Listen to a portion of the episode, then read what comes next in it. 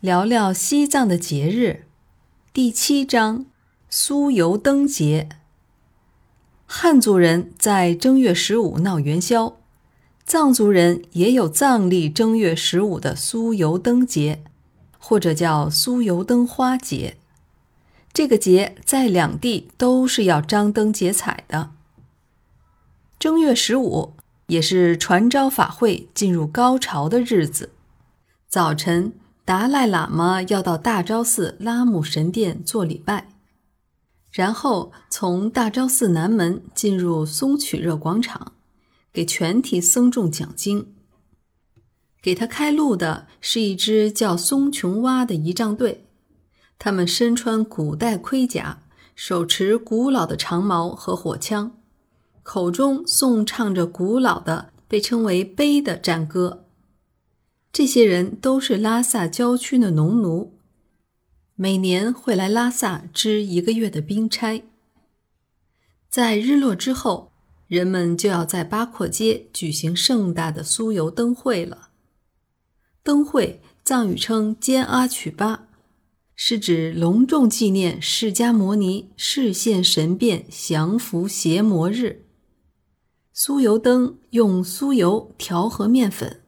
在牛皮上塑成种种神话传说、宗教故事、花鸟鱼虫、吉祥图案，高高的张挂在十几米高的木架上。木架前燃点一排排的酥油灯，于是八廓街就成了一个神话般的世界。不过，按照西藏过去的规矩，第一眼必须由达赖喇嘛看。他一边看，一边给酥油彩素撒点青稞加持。假如达赖不满十八岁，没有亲政之前，这种殊荣就由担任摄政的大活佛享受。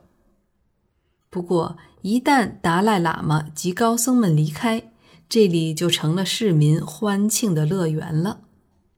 只是治安也会变得非常的混乱。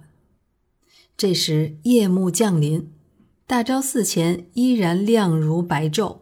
在成千上万盏酥油灯的照明中，来自远近的僧俗民众团团围住大昭寺，进行一年一度的大转经。到正月二十四，格西考试基本结束，也是发放拉然巴格西证书的日子。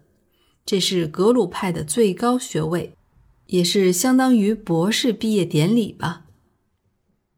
正月二十四日晚，在大昭寺西南的一块矿地，称为鲁布，在那里举行隆重的驱邪活动，叫做鲁布多加，由甘丹寺法台和山南的敏珠林寺长老主持，一般由哲蚌寺的阿巴扎仓和布达拉宫朗杰扎仓的喇嘛们。